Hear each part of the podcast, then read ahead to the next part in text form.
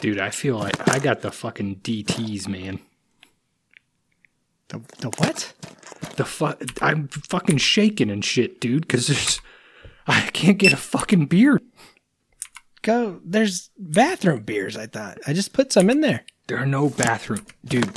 You f- you fucked up so bad. You let that homeless guy in. I don't know where he is. He's getting into the Whoa, vents. dude. He's- Uh, unhomed. Okay. I don't care what you call him. He's drank all the beer, all of the beer. No, he was supposed to be dusting the shelves and shit. He's not. He's not. He does. He said he didn't even use alcohol. Oh. he he pulled one over on you, dude, because he drank all the beer. dude. Dylan the Vagrant, he's not like that, dude. He's a man of God. I'm gonna tell you right now, I'm I'm a nine out of ten on desperation right now, and I just want you to know you were very lucky lucky that I had a couple truck beers that you know I I didn't need last night, so I could at least take the edge off this morning. But dude, I'm pulling my hair out. My eyes are bloodshot. Kron, you gotta calm down, dude.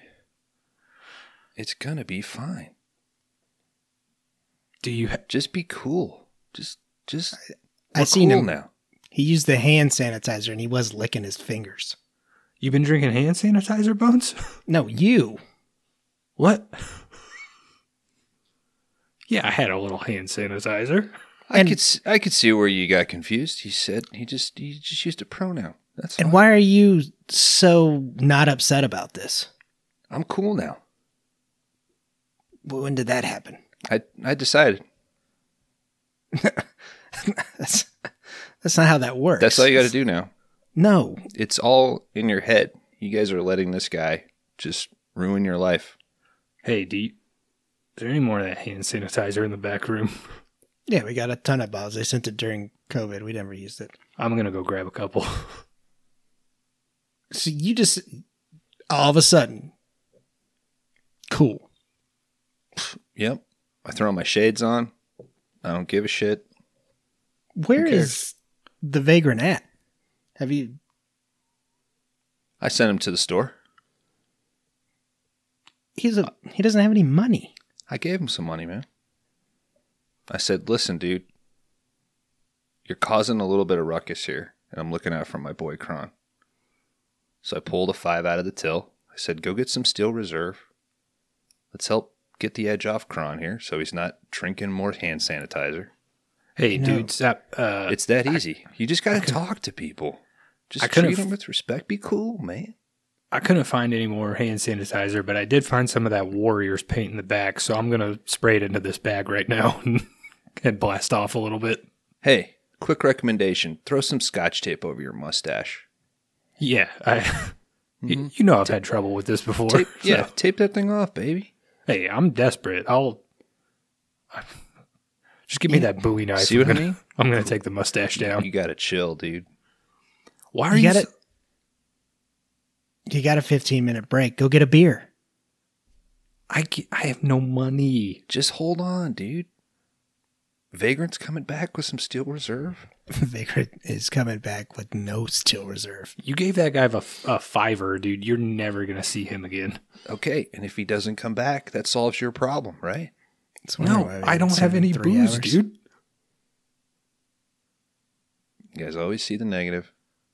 You should try to What be are cool you- like me. What are you on right now that's keeping you? Yeah, did you do some mushrooms? Did you lick some of that mold in the back or something? No, I do heroin now. Oh, no. Not this again. Ooh, I'm feeling a little better, dudes. See, I do heroin. Kron's huffing paint. What are you doing, mm-hmm. Dan? What are you doing to relax?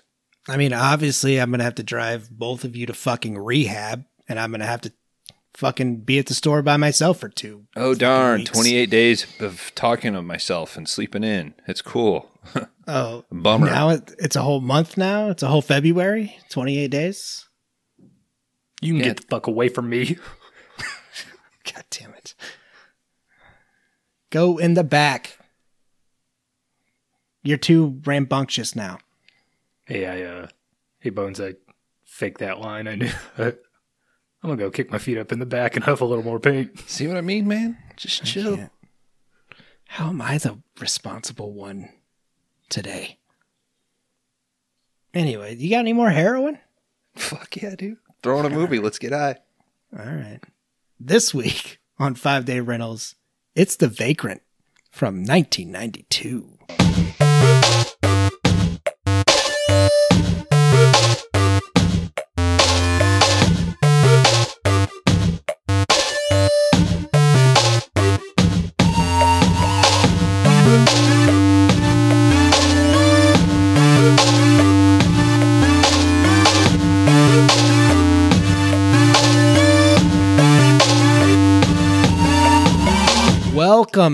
Back, everybody, to Five Day Rentals. We're so glad you're here. We are the video store podcast where each week we take turns picking a flick that we think meets a fun non genre category. This round's category is the Paxton Pullman Paradox, and this week's pick is The Vagrant from 1992. Um, what a film. I'm your host, Dan, Laundry Dan, and I'm going to take you to, through this um, nice piece of real estate. And as always, I'm joined by my fabulous co hosts, the two funniest guys I know, uh, Bones and Kron. How you guys doing tonight? Cool, dude. Bones is locked in. Uh, I'm good. Danner, do you, do you still read the intro? I feel like I have had it memorized for months now. Whatever you're comfortable with, yeah, I s- dude. I, still read it. Um, I, I got the the first Whatever part gets down. you through the day. brother. Welcome to Five Day Rentals. And My wife- just My wife often says that I wake up screaming it in the middle of the night. I mean, mine said the other night I woke up saying "hootie tootie disco cutie." So Mm. That might be a good burglar deterrent. I am You know, you, too. you hear somebody trying to break into your house and you just yell, Welcome to Five Day Rentals. Confuse the shit out of them. Like, oh, I'm on that stupid podcast. What the fuck? Damn it. But yeah, guys. Um, everybody know, doing all right?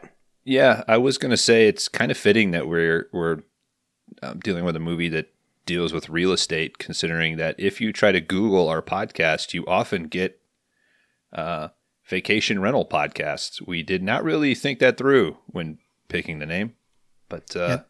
There's a very successful guy on there. I don't know how that podcast works, but I've yet to listen to it. But he's a- always he's always up there. There's a real estate podcast guy. there's several real Oh, estate shit. podcasts. What are they talking about? Well, I never listen. I'm not giving them. We're the five, so we need. I be want to be there. shitty and say real estate so bad, but What do I'm you sure cover it's- though? I'm How sure do you it's- cover national real estate? tips Are of the trade and inflation. You know, how do you renter tips, stuff Yeah. like that. you know, right now they're probably dealing with this influx of people that are boycotting Airbnb because these dumbass cleaning fees and service fees, which we've been talking about for the the time of this show. We've been screaming about the bullshit chores and stuff that Airbnb places make you do. Mhm. Hotels are back, baby. Hotels are cool as shit. You feel like a big shot walking through that lobby, you know? Oh fuck yeah! You can ask for extra towels anytime you want. Yeah, uh, excuse me, garçon. Uh, I'm gonna need some more toilet paper because I've used all the allotted amount you've given me. Hey, Garcon, and while you're at it, I need a coat because I got this air on motherfucking 52 in this room. hmm I guess you could do that at an Airbnb too, though. Maybe that's how you get back at them. Run their fucking electric up. Yeah, bring me some K pods because I've been running this Keurig. I haven't even been drinking the coffee. I'm just running it and then pouring it down the toilet. I like this. Yeah, Hotels don't care though. I love Like, feeling filling up my little uh, room with the smell of a breakfast blend at four in the afternoon. Fucking love hotels. cool as shit. Well, this isn't about a hotel. It's about a house, guys. I don't know. We could always rebrand. I We think could you mean the movie, right? Yeah, I'm talking about the movie. We already got the name. Let's just jump over to. We'll do real estate now. Remember that for the next cold open that we don't know what to do. We're jumping over to real estate now. Yeah, uh, That'd be easier than changing the name. You'd have to change the feed and shit. That'd be a pain in the ass. We'd probably get more followers. Enough about a movie you've never seen. Let's teach you how to do rounded arches on your doorways. ever heard the term escrow and wondered what that's all about? Yeah. Me too. What's the most trustworthy key keyless entry on the market? Oh, I like that. That's a good. Oh, topic. we we we always talk about punching through walls and shit. So mm-hmm. If any listener out there can, it just has a, a house that we can shoot that instructional video in. oh, I'm sure we can. The find Warriors just re-inspired my my desire to bust through a wall. You're gonna punch a fucking stud first thing, dude. You're gonna regret it. I'm gonna punch myself. one. Ah, good night, everybody. Yeah, that's right. Cool as hell. You're gonna break your fucking hand, dude. Can you see anything right now? Yeah. I turned the brightness way up on this screen in anticipation of this bit. I'm locked in, Uh, baby. Let's see how long I can hold it. Our co-host is currently wearing sunglasses. So what cool heroin dudes do. You you look too clean to be on heroin. I mean, I, I feel like that's uh, pretty insulting. Why? I mean, we we can address it, but you're you're you're well above the heroin weight limit. I mean, Ouch. I just mean your heroin guys don't have muscle mass, dude. I still eat. Still I thought you- training. I'm telling you, most people on heroin do not train. And they're eat. doing it wrong. I, I don't know what to tell you. I figured it out. I'm fucking I successful at heroin. I unlocked it. Heroin's back in a big way, and I'm that big way. You understand? Sure. The Vagrant. The Vagrant from 1992, directed by Chris Walas. Um, Not much else from him. uh, The Fly, Fly 2. 2. They do some uh, special effects stuff also. Yes, he um definitely knows our mad god Phil Tippett there. Worked with him a lot, Gremlins and whatnot. He also apparently knows Mel Brooks. Yeah, that was interesting when that name popped up. We got uh first thoughts on uh the Vagrant here, guys. Thanks for not- pointing at me, Bones. uh, appreciate your deferral. Uh, I don't know, man. I'm It's- sorry I was being nice, dude. Yeah, uh, Dude. it is cool. Um, it down. it's fine. It's like I feel like this movie is almost directly a result of uh like hey this Tim Burton guy's heating up the fucking film charts. Let's throw some money into a project that we can just it's like they said make it Burtony and they sent somebody off to go do something, you know? Yeah, yeah. You got Tim Burton out of this? I didn't even You didn't? Oh, dude, Holy it's all that shit. kind of like It's Edward all over it. Scissorhands, like you know, Beetlejuice. fucking- yeah, fucking yuppie America bullshit. Like, yeah, I'll get Yuppie Nightmare. I'll give It's you that. It's definitely a yuppie nightmare. yeah, but, but- it's all that kind of. Uh, it looks dude. exactly like the fucking Scissorhand shit, dude, where they're out in the suburbs. What? And then some crazy thing comes along and fucks up your whole little Yeah. Did you the, not- perfect The reality. score is definitely Edward Elfman inspired and yeah, Guys, the weird uh um like uh, I wouldn't say necessarily camera angles although the sh- a lot of the shit is tilted in the courtroom like the lens usage on his lawyer and all that shit as it just like cranks up the weirdness, especially when you get to that cave at the end. Mm-hmm. Yeah, a Burton Burton's fun influence is all over this. Yeah. I'm s- I'm sorry, you're right. It is a fun house, um, designed to be an old miner's cave. So let me describe it in its most rudimentary actual form. It's a fun house. Actually, it's a building. I guess it's made up of atoms. So This it's is- a gr- it's a group of electrons and positively charged. A heroin guy would not be having would not be this aggressive. This isn't aggressive. That's aggressive. yeah. If anything, you'd be laying in the corner with a needle in your arm. If I did too much, yeah. I did not get Burton vibes from this movie at all. I got What? the Burbs. Will the Burbs please- is in there. I got nothing please- but trouble. Yeah, Yeah. I got I got that quite a bit too, Dan. You can get multiple things. Like a lot of times when I get heroin, sometimes I get fentanyl in there. You're gonna have to answer a shitload of Twitter questions and Discord questions when this episode comes out.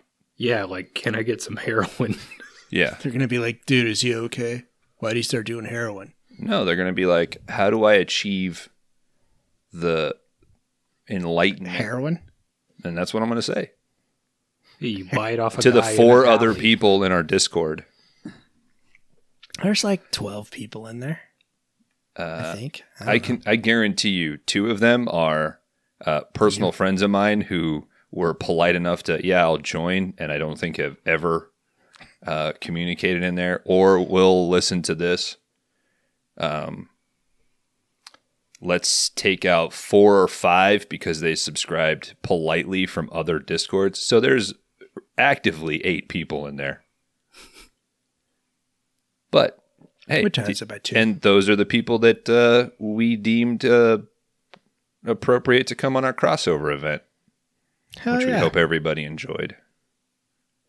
I we- won. Thank you very much. We keep it exclusive, so Yeah, we're yeah, not man. for everybody. Just like heroin, it's not for everybody. mm-hmm Well, let's see. Yes, as of this record, or as of this release, voting will be tallied. Ooh. We shall see who won. I I have a favorite. You're not voting for yourself? I'm not going to vote. You're not allowed to do that. You're, not the problem, dude. You're the problem. Yeah, dude. Jeez. What does it matter, dude? Maybe get off the needle and get to the pole, bro. Big sodium's behind all that shit, dude. Fuck that. Big sodium is heroin.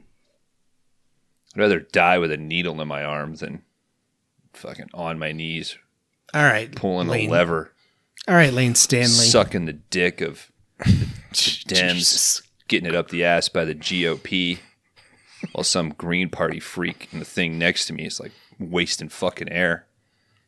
I take it. Get you a job, enjoy dude. this movie very much, Kron. That Bones in it? Mm-hmm. Oh, he's in good company. I'm just playing it close to the vest, dude. You don't know anymore. I just I cannot believe that you didn't get Tim Burton vibes from this movie, dude. No, not at all. I'm I'm frankly I'm flattered. There is no color in this movie at all. All right, it's not as bright, but it's like I don't The, if I wrote Lord of the Rings and changed all the names, I think you'd recognize it. I would say they attempt to get the quirk, but they lose the charm mm-hmm. of it. What was Burton directing in '92? Scissorhands. Batman Returns. Yeah, Batman, Returns. That is true. Yeah, this is. What did he do in? Did he do anything in the 80? 89, 88? Batman. I did 89 Batman, yeah. Mm-hmm. Yeah, this is nothing Beetlejuice like was Batman. 86, 87. It's not like the Batman stuff, but it, I would say it's pretty close to Beetlejuice, to Pee Wee. Pee Wee, to fucking Scissorhands, which might be later than this, but still, it's like When is the last time you guys watched some Tim Burton movies? I try to not watch them. I, I don't want to speak for Kron. I, I don't think it's. I think they are. They're trying to tap into what he was kind of helped molding in the 80s. I do think you were correct, Dan, that there's definitely some burbs in there. Um, I got more But I- Burbs vibes. it'll come to me later. I especially especially as we get to towards the end. But um, and I'm I'm glad that you mentioned nothing but trouble because that was all I was thinking Mm-hmm. throughout Yeah. the whole fucking thing. Especially when we start getting into the, the character discussion here. The Vagrant is basically all the characters from Nothing But Trouble rolled into one guy. Gentlemen, there is another And I Bill hated Paxton it. movie that will is so on the right next to nothing but trouble just and it was my first choice and i watched it and i was like yeah no What is it? i can't tell you that because you have a pick tonight And you watched this before you picked it? I'm not picking a Paxton This is- movie. my second uh paxton that i watched I'm picking a Pullman, so you can say it. It's pretty cool, dude. you're pulling a pullman I'm, I'm tugging off Pullman, dude. Doing a pool, man. Um. Okay, so we'll go there. It's also available on Tubi. Let me look it up real quick to make sure I say the fucking name right. Um. It is called The Dark Backward, directed by Adam Rifkin. It also has Judd Nelson as uh, the lead, and James Caan, and Wayne Newton, and Rob Lowe. What the Uh-uh. fuck? Billy Bob Thornton.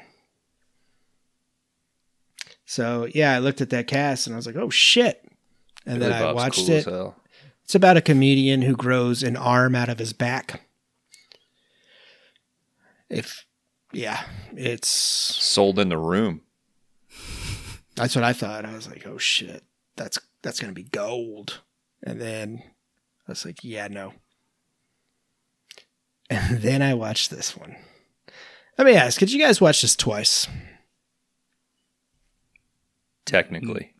I watched it once, split up over two nights.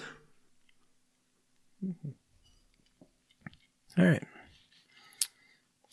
Well, let me see if I can change your minds. Because that's what I always have to do here. Always got a fucking load to carry. Always got a load to give. Always got a weight on my back. The Vagrant, 1992, directed by Chris Walas. Um, pretty fucking metal logo, if I do say so myself, here in the opening credits. Right? Pretty Sure. sweet. Well, what kind of metal? All the bands I listen to is just a bunch of squiggly lines that run all over the place. So you know know what you're listening to. You can't read shit. You'll never pick a name out of all those lines, dude. Yeah, cool name. I don't know what it is. The whole point is to make it as difficult as possible Oh, to I, find them lo- again. I love uh, Therix. Fucking good, dude. I love apple bottom blood. Yeah, you don't know if it's a fucking uh, dwarf from a Tolkien novel or a prescription drug. or a Norwegian witch. Uh, we open. What? Nah, it's all right. Yeah, I want to we- hear it. we What was past it? I was just going to say, or it's some sort of like uh, weird descriptor, like into the darkness or upon death's arrival. The darkness of the northern lights. Yeah. Into the cavern I was stuck. You know, shit like that. Black cellar rat poison. Yeah, no, That sounds like a brand. yeah, mm-hmm. that kind of does. Yeah, yeah, rat problems. Black Cellar. Black cellar. We're the number one sailor in rat killing. Is your basement overrun by big ass rats? Well, you better come to Black Cellar. And guess what? if you actually have a rat in a cellar, 10% discount. All right, we open up to a boring ass You see, when people see black, people see death. That's where the name comes from. Where'd this cellar come from, sir? Well, that's where rats mostly are. Oh. We do the work for you. I thought you were the seller. You were selling it to me. No. Well, I kind of go both ways. If you've got rats, you might need a little black cellar. Next week on Mad Men. I made How them it's How do you open the door? the cellar door, the most beautiful word ever created. Cellar door. Cellar door. Is that a cellar a? door. I'm not familiar. I feel like you're referencing something. That's a reference. Donnie Dark. That's what um Barrymore. Is it Barrymore? She's a teacher. She writes on the board. She it's the most beautiful word ever. Barrymore's in that movie. I thought it was Drew Barrymore. It was his teacher, right? Could be. It's been so fucking long. All I remember is the INXS song and "Suck a Fuck." Doesn't an airplane part like fall Yeah, jet- so jet engine. since I've seen that movie? I tried to watch it, watched it, tried to watch it, and I, I'm like, yeah, I can't do this right now. Why are you wearing that man suit? Isn't that what the rabbit says? Yeah. All around me are a million faces. But I did read our artwork poster today and cracked myself up from Josh. Josh. I was like, oh shit, we haven't, haven't thought about that in a long time. Josh? Josh? Josh, Josh? Jaws. But anyway, all right, we're, we open up to a uh, boring ass office corporate America setting here. Uh, we're tracking across this office. We come to our main character, Graham. He's doing a little fake out like he's working, but he's actually checking out some of the local real estate that he's interested in. Surprised he's got energy in his arm after moving that giant calculator. Oh, Jesus is- Christ. This is a this is a 1988 office. I haven't even updated. Um, he's circling some. He's interested in a few. Uh, he finds one that's like 60k, and honestly looks like piece of shit. I didn't think it looked that great. But he circled the word potential, I believe, on there. Uh, we fade into a scrummy looking lot, empty lot that is across from the house. And then You we know, when you circle everything important, nothing is important anymore. Oh, it's just like true detectives. Yeah. Mm-hmm. I just need you to stop saying dumb shit. Well, it's like highlighting an entire paragraph in your textbook. Like, what's the point? You're supposed to just highlight, you know, a sentence or a phrase. Did you do a lot of highlighting in textbooks? No, because I wanted to get the full deposit back. I, I'd highlight a whole entire poem, dude, because it's all fucking important to. Dude, I rented my books and they were all all had fucking writing in them, like notes and shit. Like, it's like No, apparently they. I would get brand new ones. I read them. Fucking Brewster's Fucking Millions over here, dude. Thank you. Million, bro. Let's get it out of the way now. He's buying new textbooks and heroin, everybody. If you're new to the podcast, that means that Bones has a lot of money when we say that. That's the joke. Walter Hill movie. I think people probably picked that up by my Yeah. heroin usage.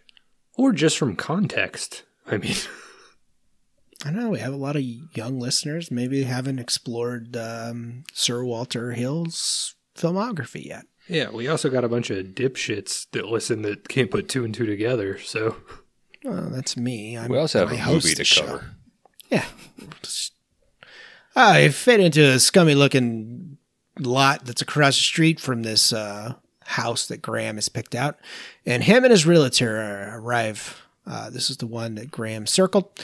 Graham doesn't look very thrilled as he proceeds inside to tour it. The realtor says that the house has potential about 20 times. Uh, Graham kind of takes his own tour as the real estate agent disappears into the house, still talking. Uh, he notices that the kitchen door, or the door to the backyard, is wide open and looks like the sink's been used. Uh, he kind of looks at that and has a giant rust spot, and the water's dripping. I ventures upstairs into the bathroom where the, It's an easy fix, though. That shouldn't turn you off as a potential homeowner. the leak or the rust spot. The leak, Yeah, the rust spot is rust spot. Eh, Yeah, you're gonna put a you're gonna put a farmhouse sink in there anyway. I mean, they make some in- industrial abrasives that'll get probably 80% of that off, you know. As a- long as you go with something organic, you might have to do, you know, over the course of a few weeks, but that's possible. or just pour a cement uh, kitchen sink. Yeah. I mean, for sure you're updating those countertops. So, I mean, Yeah, just wait and do it all together. got to have that granite, baby. Uh, apparently there listen is a Brewster's Millions over here with granite countertops and a Well, I'm trying to sink. I'm trying to maybe uh, appeal to potential listeners that accidentally thought they were getting a real estate podcast. So, Mhm. thought I might as well throw in some tips and talk Let's to the have- trade there, you know. that might be half of our listeners. You just, just deflated my. You bubble. guys you guys take care of the movies and the jokes. Let me let me handle the real estate. we bring in the young hip uh, Texas Chainsaw Massacre Mm-hmm. hip, hippie hippies hipsters. All right. Uh, he ventures up to the bathroom, notices a floater in the toilet. It's been used, so he flushes that. He also notices a book on top of the toilet because everybody reads when they shit, called "The Animal Within." You're not supposed to do that anymore though. Read. Or in general. Yeah, you're not supposed to do anything on the toilet. Yeah, you're Nah, supposed dude. to watch uh, UFC highlights. Yeah. Well, that's only in public bathrooms, Kron. Yeah. Get it right. At home you gotta you gotta get your feet up on your squatty potty and you just gotta focus. Nah, that's boring. Well, the problem is that you've trained your colon that you're going to be there for 10 to 15 minutes. So you're in and out. Oh, I'm prairie dogging on the way to the toilet. I'm sitting down. If I'm in a public space where I don't have a squatty potty, I'm sitting Indian style. So no one knows that Two the minutes, stall two is minutes. occupied. Just phantom grunts. All right, the realtor shows up. She joins him in the bathroom and uh, tries to fuck him. Real quick, very- uh, Kristen Wiig vibe from her. I got that too. Or the chick from um, the Righteous Gems plays their sister. She's also in like uh, Vice Principals. I don't know if you guys watched any of those shows. I started Listeners- Vice Principal, Principals and never finished it. It's actually pretty good. It's one of the better ones, I thought. Listeners, join the Discord and uh, tell us who that is. To avoid all this, Graham uh, pretty much says that he'll buy the place, even though he really doesn't like to him or like it. It says it. He says it doesn't really speak to him. That's a good realtor. She knows what she's doing. Make Would that you- sale. Would you guys would have bought it? Uh, No. yeah, Gra- Graham played this all wrong. You bang the realtor and leave the house in the dust. Yeah, I your mean, lady's in Buffalo. mhm. You just say, "Show me another one," and then you bang her at that other. You haven't bought the house until you signed. So tell her whatever the fuck you want. at closing, you can be like, I was molested. Uh, Graham, we cut to Graham moving into the place with a, uh, I believe he has a Miata here, which has a trailer connected to it. Oh, that, That Miata's got a shit ton of torque, dude. You can handle that U-Haul. No yeah, that thing will. Thing can move weight. He starts carrying his shit in. Uh, as he's coming in, he notices a man is using his sink. Graham doesn't say anything, no. He just kind of hides by the stairs. And this vagrant vagrant takes his cart and leaves. Uh, as he drags his cart off, it plays a little tune. It's kind of cool.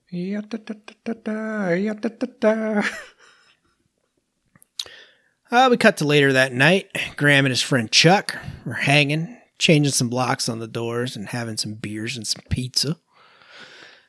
This has been a great choice for red sauce. Uh, Chuck asks Graham if he wants him to stay the night.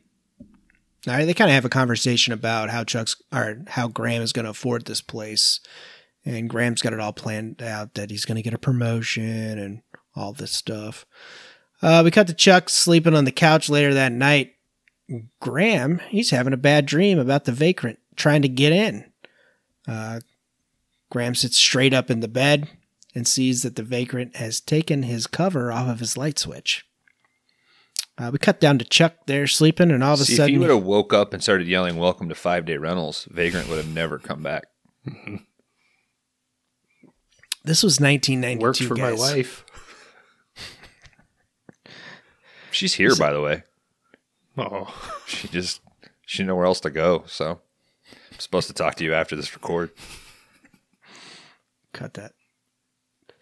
Um, Chuck all of a sudden is awoken by Graham choking him. Chuck wakes up. Graham, he's kind of in a uh, daze here. W- we're gonna see each other in a few weeks, and this is how I plan on waking both of you up. So Can't wait. Bones, I'm sleeping with you. Hey, it's cool, dude. I'll probably be passed out in the shower anyway. Mm-hmm. We'll have to slam a needle through your breast or breastbone. Yeah, good luck. He'll have killed. uh Sid, Oh, what's her last name? these pecs aren't drywall, buddy. Can't punch through these. What's her name? Mia Wallace? Uma No, Thurman? uh, Nancy from Sid and Nancy. I was gonna say that she'd be dead on the floor, and you know, you'd be screaming that you didn't know what happened. If I'm if I just start fucking uh, asphyxiating in my sleep, though, just keep me on my back. We're just letting you go. Just let me Yeah, I'm- Heisenberg. I'm yeah, just. Heisenberg keep me. you on your. Yeah. If you're on your side, I'm rolling you onto your back. Yeah, cool. And put it on TikTok too. And I'll get you a shit ton of views. Mm-hmm. Let's let's use the right term there and Bon Scott.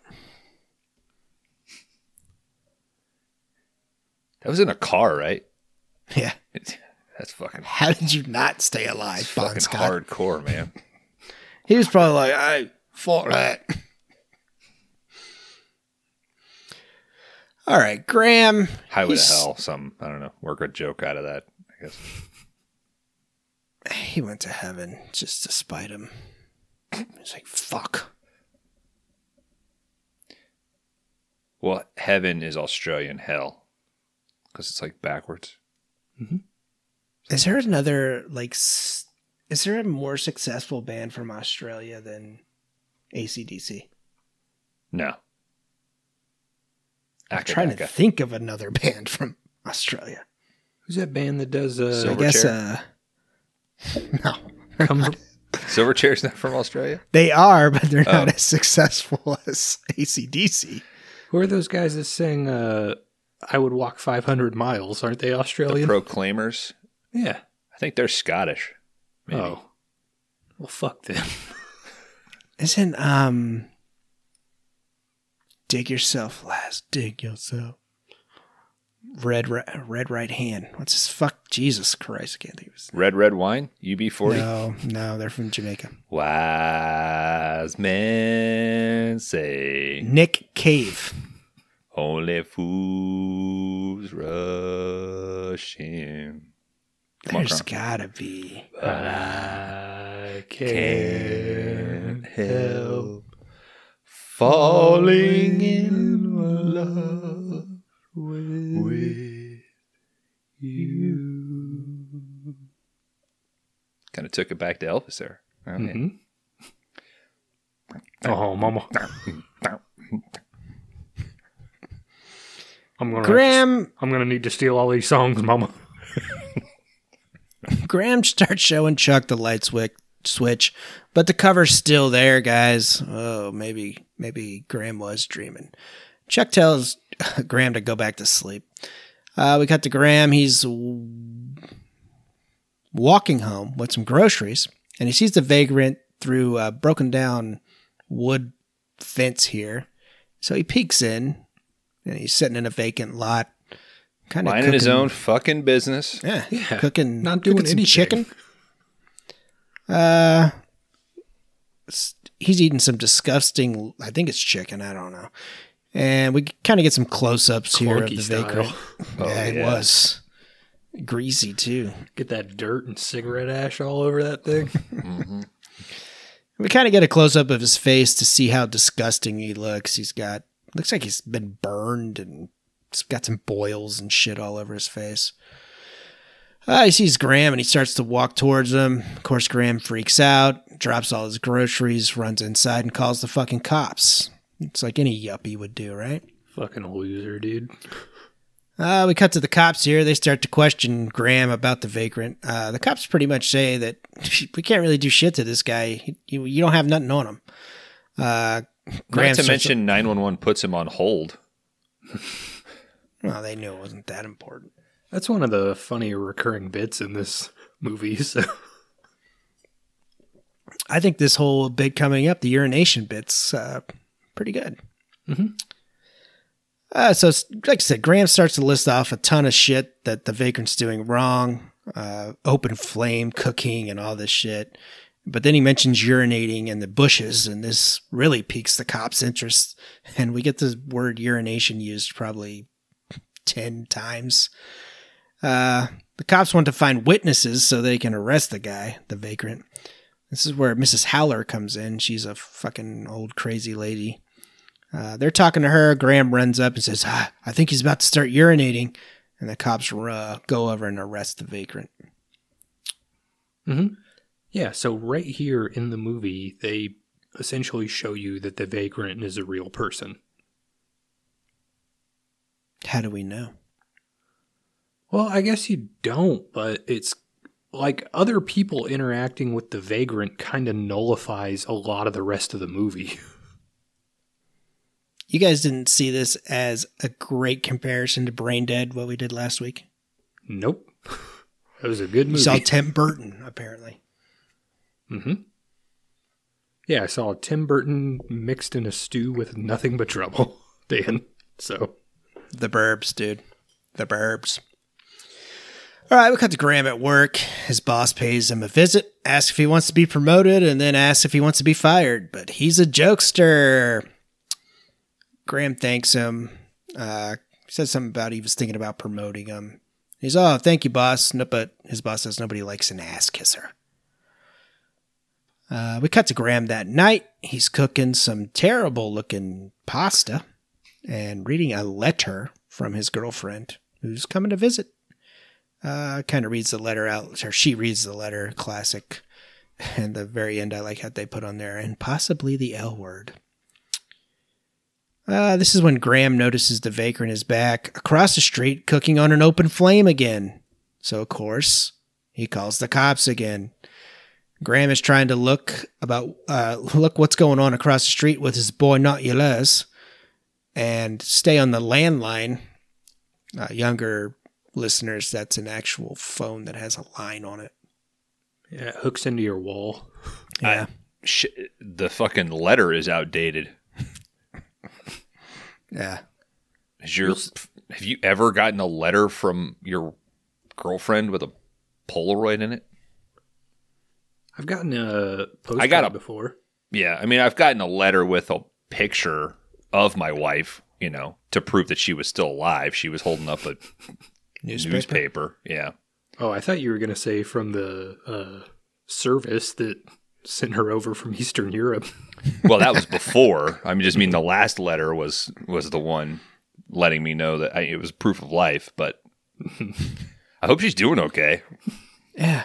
I just I ripped her. it. I, yeah, I ripped it up and composted it. You yelled, uh, I don't negotiate with terrorists and burnt it. That's her mess. She can deal with it. Quite honestly.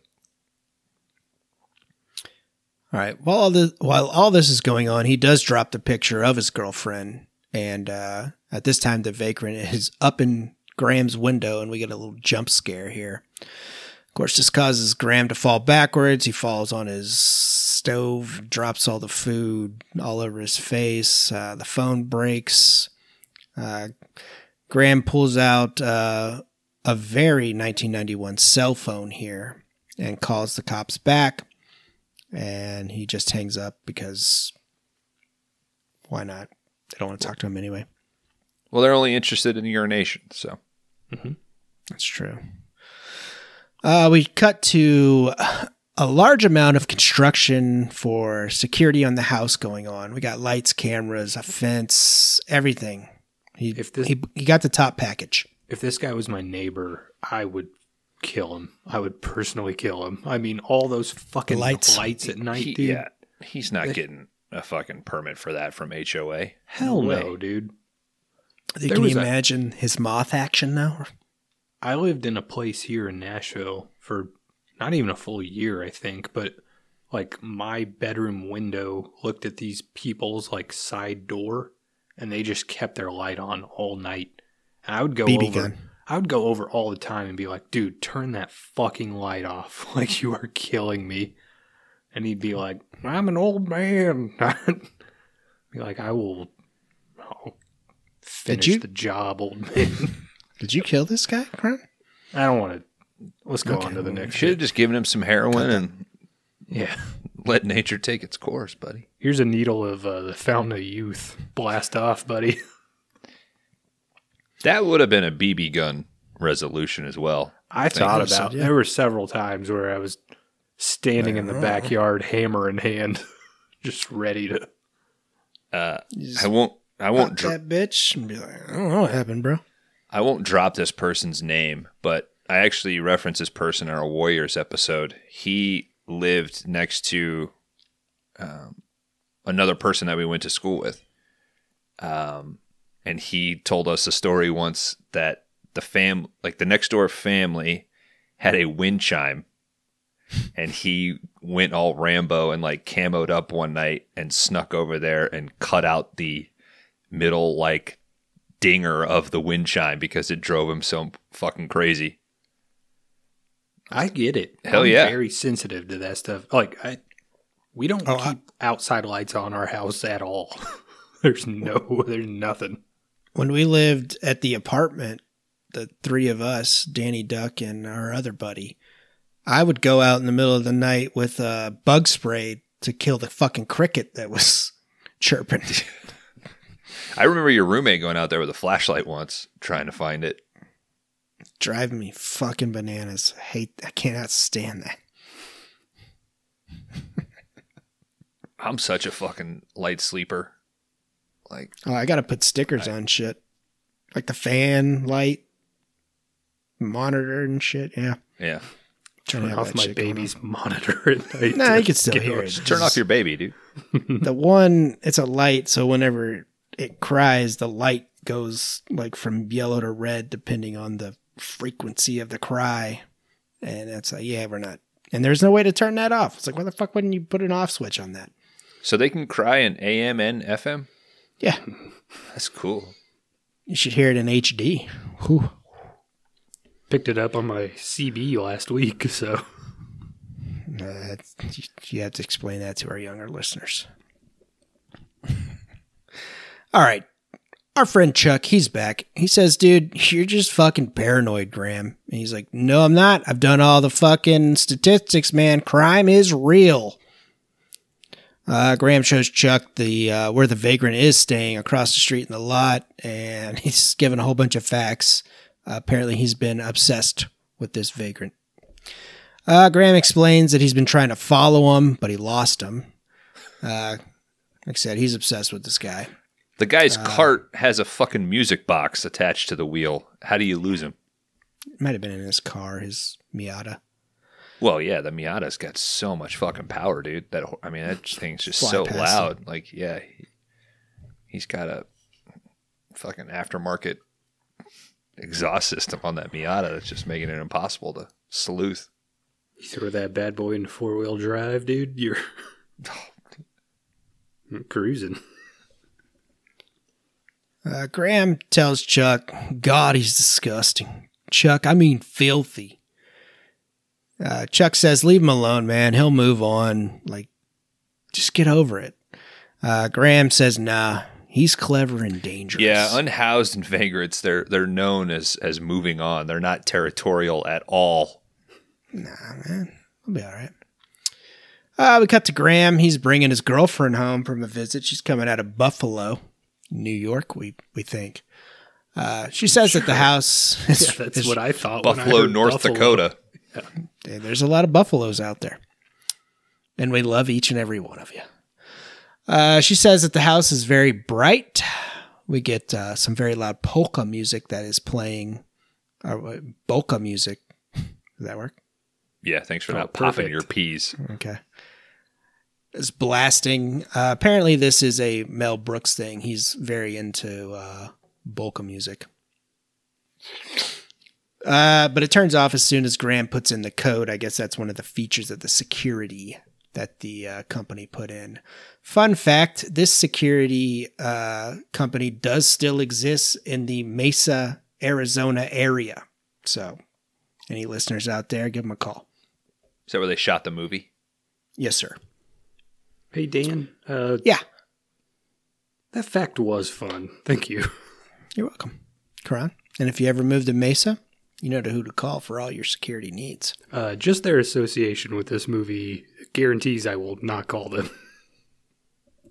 Yeah. You know that. You know that's kind of cool. If anything, you- the security system fails multiple times throughout this movie. Well, we'll get to the bottom of that. I bet the guy who's the president of that security company has a framed photo of him shaking Bill Paxton's hand in his office. Well, I would say that they I hope probably it's Bill Paxton with the mullet from later mm-hmm. on because that'd be don't cool give it away. Sorry. Jeez. No, you would call these guys and be like, "Oh, weren't you guys those dudes who were in that movie, The Vagrant?" And they'd be like, what "The fuck are you talking about, dude?" Oh yeah, our like old guy talks about Bill Paxton every once in a while. Maybe that's if the one you're talking you about. have vagrant problems, well, you gotta get Black Sailor. You gotta get Black Sailor.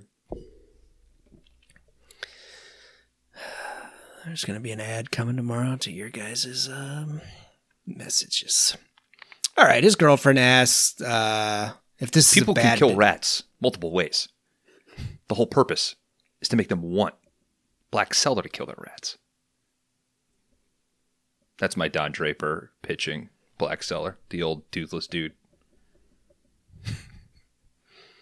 You're too expensive. Yeah. Rats don't need marketing. That's right, ma'am, as seen in the vagrant. That's right. Sign you up. Bill Paxton approved. Uh, his girlfriend asks if Graham's living in a bad neighborhood. He says not really, but you never you can never be too careful these days. Uh, it's becoming clear that his girlfriend uh, does not really like the house that Graham has purchased here. She decides that he was waiting on her to pick out new furniture for the place because she makes a reference that, oh, they left all their furniture in here as well. It's the most realistic shit in the movie. He Her does have the, insulting his taste. And then he he does does have buying five thousand dollars in furniture, and then she leaves you anyway. So guys. We're we're fortune tellers tonight. Quit predicting the future. Graham is not that not into that. And she says, "Oh, you have credit cards, don't you?" Red flag, guys. Anybody, any chick that says you got credit cards, just walk away. Not a good sign. Yeah, put her in the black cellar.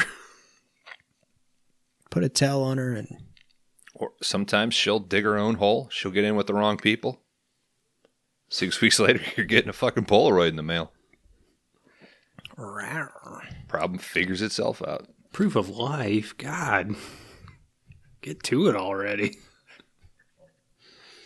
We cut to that night. We get another vision of uh, the rust spot in the sink here, which is driving Graham a little crazy. Yeah, don't worry, buddy. I will not be calling the cops. Save your scotch tape. All right. Graham awakes, and the vagrant is looking at him. The vagrant starts to run his nasty ass hand up Graham's leg and into his boxers. Whoa, whoa, wee, whoa. Uh, He took him off. You guys think he, uh, think that vagrant tugged him off? he was trying. It looked I fucking hope not, man. Looks like he did. This is a whole nother movie. If, From where if I'm sitting, case. and I rewound this scene a lot. Looked like it to me, dude. You should have waited 40 minutes because then there would have been one that's not as nasty. But Graham's girlfriend comes into the hallway where Graham is taking everything out of his closet and saying there's a trap door in the closet. Uh, Graham comes to finally from sleepwalking, but it's cool because they bone. so that's two movies in a row where Paxton thinks he hears something in the closet. Yep. Yeah. What's that noise? Um, I sound more like Owen Wilson when I do my Bill Paxton. Oh, man. Wow. There's some rattling in there. What's in the closet? Might be a cool little rat. God, he's disgusting, Chuck. I mean, filthy. No. Black Cellar does sound like a Wes Anderson rat killer. Like that does sound like a brand. If you hear a noise in your closet, you better call in the black cellar. Black Cellar. All right. They decide they're going to have sex. Uh, we cut to Graham going over his personal finances at work. Uh, Mr. Early Feemster. early 90s spreadsheet there. Yeah, I think it's just uh, a graph. It, like it's just a bar graph. it's like house, money, or food. Like it's Yeah. just gas. yeah. Mr. Feem or Feem, Feemster shows up, comes over to meet uh to to meet to Graham so he can meet a bigwig from uh I guess he's trying to do a deal with him from another company. Uh his boss says that Graham is also Czechoslovakian. Uh, Graham gets the news that he's uh, getting the big promotion, so he's very happy about this. Uh, Mr. He wants that lanai. The Lanai. Did you look it up, Bones? What a did you- lanai is? Yeah, did you know? I know what a lanai you might have known from just What's a being la- in what's a lanai? It's like an outdoor sort of patio seating area. Does it have a fire pit? It can. I don't kinda know like if a, a- fire pit. It's almost like a like- covered porch or something. Yeah, like the Golden Girls. Like Mhm. that would be a lanai, like where they would go out and play cards and sunbathe. Fucking love the. Golden always stood out to me, man. Seeing Rose out there sunbathing. Oh. Six to midnight. All right. Um, his boss urges Graham to talk some Czechoslovakian to the bigwig. So Graham says something. They end up leaving. Uh, and the boss asks, What did he say to you? He said, uh, He told me to wash my hands after I used the bathroom. Good, This ad- failed. good advice in any language. I mean, I guess. I mean, he admits he's like, it's my what my grandmother's father or something, you know, and he could just say, you know what, the only funny thing that I remember is blah blah blah. Like, just say it out there, like, and then say it to Feemster, like, you know, I don't know. That's something that you got to be honest about. Like, Be, look, cool, yeah. be cool about it, you know. I haven't done a lot That's of all you know. research into it, you know, but it's there. What does that have to do with me getting fucking promoted, sir? I got a second mortgage to pay off now. You did take out a second mortgage to get all the security. Uh, Graham, he's bringing home some goodies for his girl, some flowers here. But all of a sudden, he's stopped by a crowd at a dumpster and he notices that they're bringing a body out. Well, this is the body of Mrs. Howler. He speeds home to his girlfriend. Oh God! Some great Bill Paxton freak out. That's pretty much all it is from here on out. Yeah. Uh, to make sure she's she is safe, he rushes in. He sees the vagrant eating a fucking sandwich at his kitchen table. The vagrant gives Graham a boo, and Graham darts upstairs to find Edie, I believe her name is, in the kitchen Bitch. or in the in the shower. Graham says that Mrs. Howler's dead and the vagrant is in the kitchen. Edie says she invited him in for a sandwich because he looked hungry. Graham freaks out on her and calls the vagrant a murderer. God, they're fucking okay. This is where you start getting to the thing where, all right, good comedies. The main character doesn't know that they're in a comedy, right? Or you are just tweaking and you're creating, uh, just a universe of zany stuff. This one, I feel like, goes way too far, and it puts people that should be sort of normal and like baseline making ridiculous decisions Like or like and every Edie makes this dumbass decision. The cops are fucking ridiculous. The neighbor is weird. 911 is weird. The boss is an asshole. Like it's this is where you it just and it just keeps amplifying. So like by the time you get to the lawyer, like at the end, you're so fucking exhausted by like them trying to do and I don't know. And that balance cuz sometimes it can work, but in this I think it's it really loses it here because you're supposed to believe that this woman who would be up her own ass about furniture and all this shit like making this decision this I was like uh, all right, I liked kind of a lot of the decisions up to this point, but I, I- Yeah. I hope that's a good anal like an, an explanation of where I start to sort of fall off on like it it's sort of beyond comedy of errors and just like absolute dumb people. Yeah. I don't think her character would invite this guy in for Yeah. a sandwich while she showers. Like, yes. it's just not in her character. But I think it kind of what you were saying. I mean, this is Dan, this is where it feels the most Burtony to me, where it's like everyone's weird. Everyone's a kook. Like everyone's got a crazy little thing going on. And it's like, all right, well, it just none of it matters anymore then. like it's all just kind of everything is goofy all the time forever. It's like, well, all right. Like, I don't know. It just, it gets to a point where it's like nothing that happens from this point forward matters at all. Yeah. It honestly could have been as simple because I thought him sitting at the table eating the sandwich looked funny. Like Mhm. how slow he was and just sort of sitting there very calm. And if he would have played it like what the fuck, and then she kind of jump scares him from the back, you know, like you know, he lives in the lot across the street and he came over, you know, like that isn't as ridiculous, like you were saying, Kron, like to go up and take a shower and leave him there unattended hmm that's I, mean I well I'll talk about it now. Graham is such a contradiction.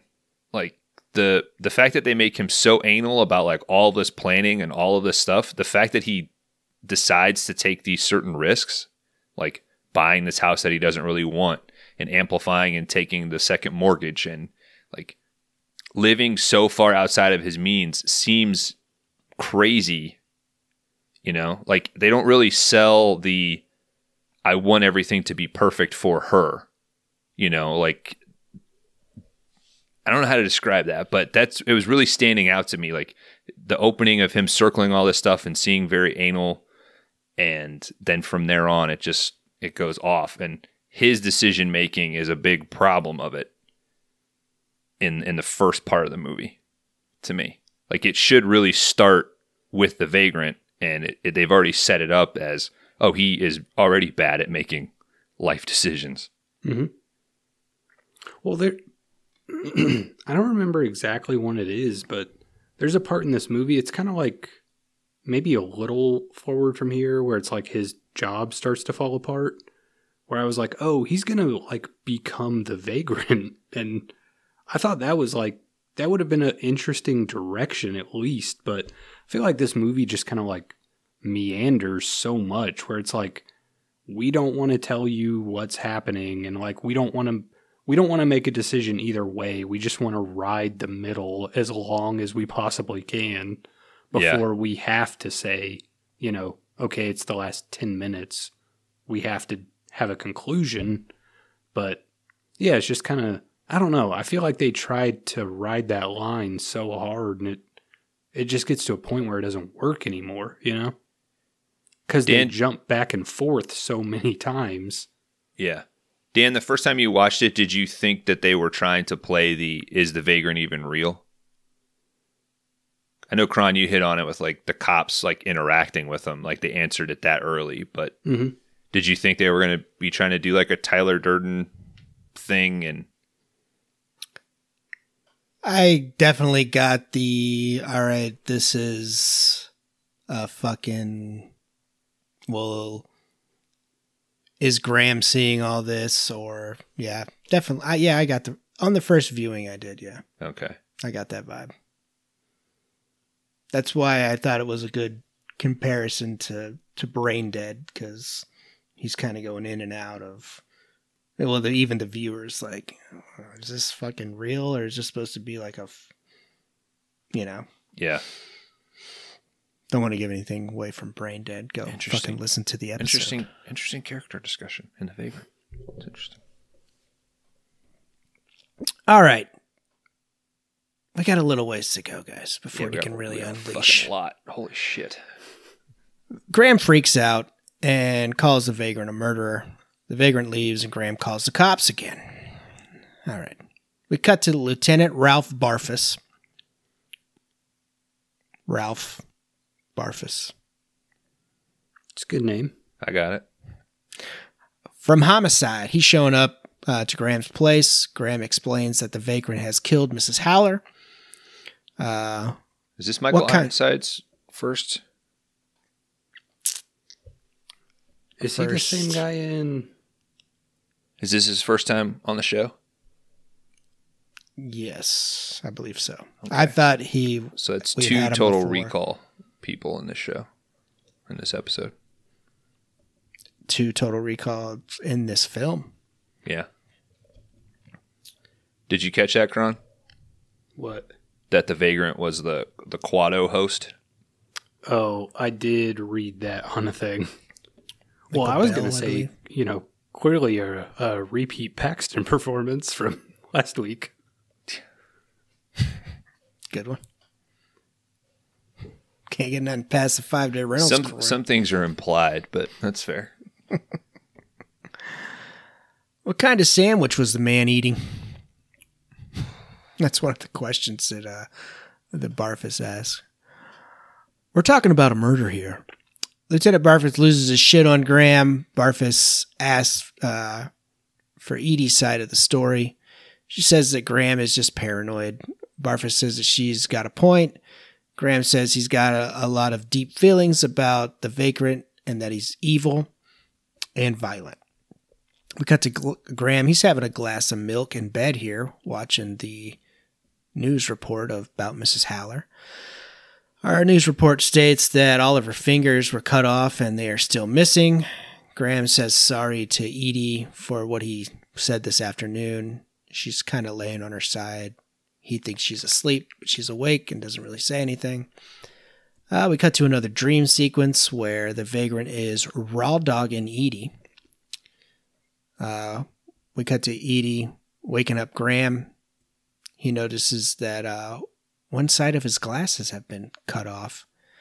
Uh, Edie pretty much breaks up with Graham here and leaves. Oh, if he did that to my sunglasses, Where's so my pissed. fucking sunglasses. Yeah, how could you uh, walk out into the daylight when you wake up at 3 p.m.? Mm-hmm. It was the weekend. Graham and Chuck, they have lu- they're having lunch here. How long did Graham- you guys sleep in after the crossover? I was up at six o'clock. I think I was up around 8.30. I think I went to sleep around one thirty. I was It I was still so time. fucking cranked, man. It was probably 2.30, 3 o'clock before I actually fell asleep. I fell asleep at I, I two minutes through, after we stopped recording. I went through every misstep. I went through every like forgetting to mention George or Greg or calling Greg George or like I just I was like, did I did I let it get off the rails? Like, uh, yeah, for an hour and a half laying in bed, wide awake. I, I actually I think that's when I started doing heroin. So yeah, that was that night. It was a good night. Yeah, I had a lot of fun. Thanks, guys. Love you guys. Graham and Chuck, they're having lunch. Graham says that every morning, every morning I find pants in the oven, books in the shower, food eaten, urine in the blender. He says he can't sleep at night. Chuck asks, What about that vagrant that you were talking about? Is he still around? Graham says, No, we haven't seen him since he got a Sandwich. a sandwich. Graham is convinced that he's doing all these strange acts during the night around the house because he's sleepwalking. He's even starting to think that maybe he was the one that killed Mrs. Haller. Chuck says he needs to get some help. Graham says no. And he starts to freak out at the restaurant and loudly says, What if they think I killed that lady? And everybody at the restaurant kind of freaks out. Yeah, uh, we cut keep your composure, dude. I mean, giving yourself away, man. yeah, get a get a lawyer already. I mean, We cut to Graham back at his house and he's reading The Animal Within. This is the book that he found on the back of the toilet whenever he did the the house tour there before he bought it. looks like a cool cover. I mean, Yeah, it's pretty sweet. it looks like a some metal band that would spell their name with a bunch of squiggly lines. I mean, we all have an animal within us. We just got to find it. What was that book like 10 or 15 years ago that all the uh, Christian dudes were reading? Wild at Heart or something? Do you remember that? That's a David Lynch movie. I don't think The it Shack. I don't know. I'm going to look it up while you're. these Christian propaganda movies. All right, he's reading The Animal Within, and he's kind of reading some of the the fee or from the book here. Fear is the key that unlocks the gate and frees the beast. Paranoia, the nemesis of the healthy mind, the breeder of fear, the liberator of the beast. So this is kind of what Graham is going through at the moment. Graham gets to his kitchen, which is destroyed, and there's some dead fish hanging around in there. Wild at Heart by John Eldredge. Uh, it is a book aimed to help men discover or rediscover their masculine self with guidance from the Bible. The book also invites women to discover the secret of a man's soul and to delight in the strength and wildness men were created to offer. I'm gonna go kill my son. Jesus. I'm gonna burn him. Hey, Kron, you want to go stone the neighbor? I think I celebrate my manhood every day. you guys get my drift, right? Once in the morning and once at work. Mm-hmm. Take a three o'clock break just for me. God designed men to be dangerous, says John Eldredge. Simply look at the dreams and desires written in the heart of every boy to be a hero, to be a warrior, to live a life of adventure and risk. Sadly, not- most men am- abandon those dreams and desires, aided by a Christianity that feels like nothing more than pressure to be a nice guy. Can we not promote this fucking Trump Yeah. voters book, dude? Fuck this guy. fuck this guy. Fuck this book, and fuck anybody that bought it. hey, if you see him at a Barnes and Noble, uh, break his nose. How about All that? right, hold up. This was a Christmas present and Father's Day gift that a lot of these guys got, and it was like, "What the fuck are you giving me a book? I want a fucking blowjob." Like, does it say that in there? Well, you can. I, it sounds like you could use the book to cite that. Hey, you're supposed to give me a blowjob. So I- wonder how many women uh, regretted that six months later when the guy finally finished reading it after reading two pages a time. Taking Every shit. shit. Yeah. That does. That's not what it says. All right, It I've says we're supposed to go to this. church.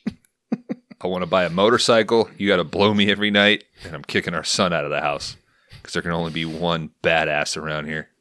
And I got to spread my seed, baby. Yep. No, it says that you're supposed to not bitch at me when I drag you guys to church every Sunday. I want to be a hero, baby. Read the War- book, a babe. warrior poet. Read the book. A hero bangs the lady at the end of the movie, all right? So I'm gonna start doing CrossFit. that's why I slept with your best friend. Sorry. I do a, a just a six week cycle of uh, testosterone, just enough to get me back to my 18 year old self. Anyway, I'm a salesman for Black Cellar now, so Graham, we cut to him being awakened by his work calling. He's late. His alarm clock cord has been cut. Graham notices scratches on his knees. You mean to tell me Graham's not a guy who has a battery backup in that alarm clock? Not anymore, man. Not once he got the obsession. Yeah. Once he read Wild at Heart, Stop saying that. he made, Last week it was Applebee's. This week it's Wild at Heart. it's whatever I want. It's my show too. corporate shill, dude. Yeah. You corporate Christian capitalist.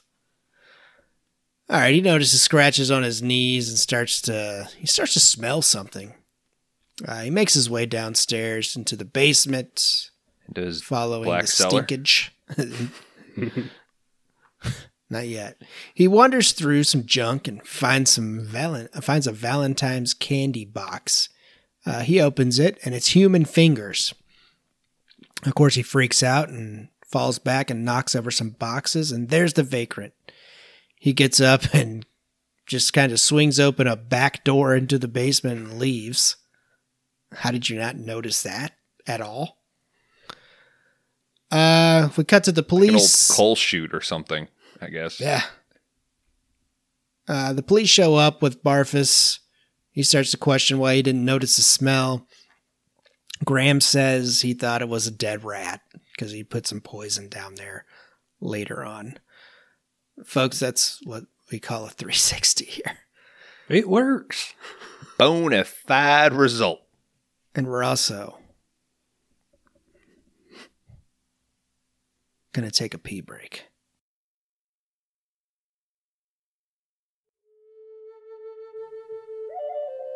And now, a reading from Wild at Heart by John Eldredge.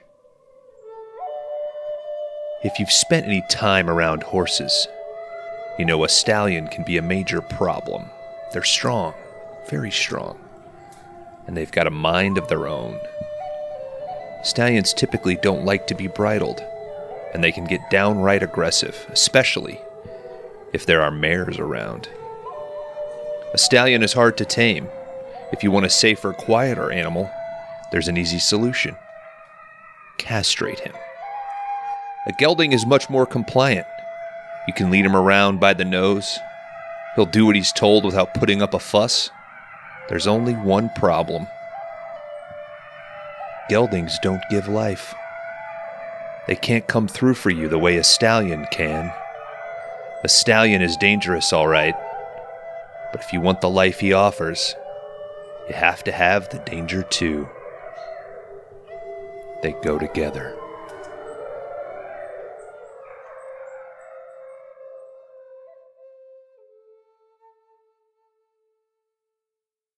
Welcome back, everybody. Um, well, if you made it this far, you know that if you have a rat problem, you should probably call Black Cellar. Um, they'll take care of that for you. Uh, we're doing the vagrant. Uh, there's a guy in a house, and another guy doesn't like it. So, yeah, that's all you really need to know. Perfect summary, Dan. Yeah. And it's got Bill Paxton in it. Fuck. Oh, hey, what's wrong, Bones? I fucking burned my finger on the spoon. I don't think- break, but that's all You're supposed to be doing this much heroin in one sitting. Might need I- a new co-host I got a system. by the time this is done. I got a system, No. dude. Hey, if anyone gets out of this thing, it's me. I don't know, Kron. You better uh sniff some smelling salts or something, dude. I'm all right. All right. We got to Graham. He's in a complete whacked out paranoia here. The house is destroyed. He's got his rooms all blocked off. Uh, he's sitting in a chair in his living room with a shotgun, pretty much uh, just waiting for the vagrant to come through the door. Uh, but he, he falls asleep, and the vagrant is in the house. He puts the shotgun up to Graham's chin and click. Uh, but this is just another fucked up dream that Graham is having. Here's the doorbell ring, and it's his realtor Judy, the horny ass realtor from earlier who sold him the house. Uh, she's still horned up, and she's like, "Oh, you called me to sell the house, so here I am." So they ended up boning. nice. Ah, we cut to a shot of the vagrant staring into the fire here. It's a quick shot. Uh, then we get Graham. He's waking up. He finds a note from, well, that's supposed to be from Judy, I believe. Uh, there's also a portion of this note that is written in blood, it looks like. Uh, we cut to Barfus and his crew. He's outside of Graham's house and he's calling in backup. Apparently, they're going to take him down. They think that he's the guy that has murdered these people. Uh, they drill holes through his fence and take aim. Not sure how their scopes would look, but it's it's a cops. They love to shoot. If you got that many guns, people. it doesn't matter. You just yeah. fill up the entire house. Uh, we got Graham. He's kind of walking around with the shotgun here. That's when the cops notice that he's armed. He notices a piece of tape on the door frame, and he's like, "Oh, that's kind of weird." And he pi- peels it off, and this is what sets the whole alarm system off in the house. Apparently, this is why his alarm system has not been working the whole time. Uh, the cops freak out. They start to fire. Graham takes cover. Uh, he ends up not getting shot, but he ends up in the kitchen. The whole house is fucked. Uh, Barfus and them bust in, and he explains that Judy's body was found in a dumpster across the street.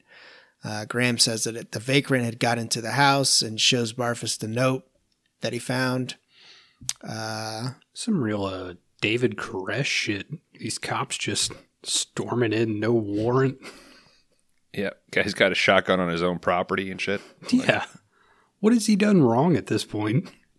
I mean, this is Arizona. I mean, yeah, you know, it's allowed. Paxton really selling like the fear when he's like laying on the floor up against that kitchen cabinet Oh yeah. and they run in. He's he's carrying this movie.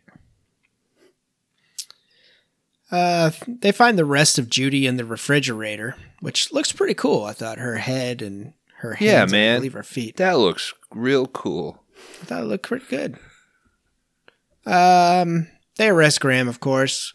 We cut to Graham. He's in jail. His boss visits, and they start a trial. In disguise, kind of like trying. yeah, doesn't want to talk to Graham, but why the fuck would you be there? You had to go through all the shit to go and talk to him. So I'm not sure.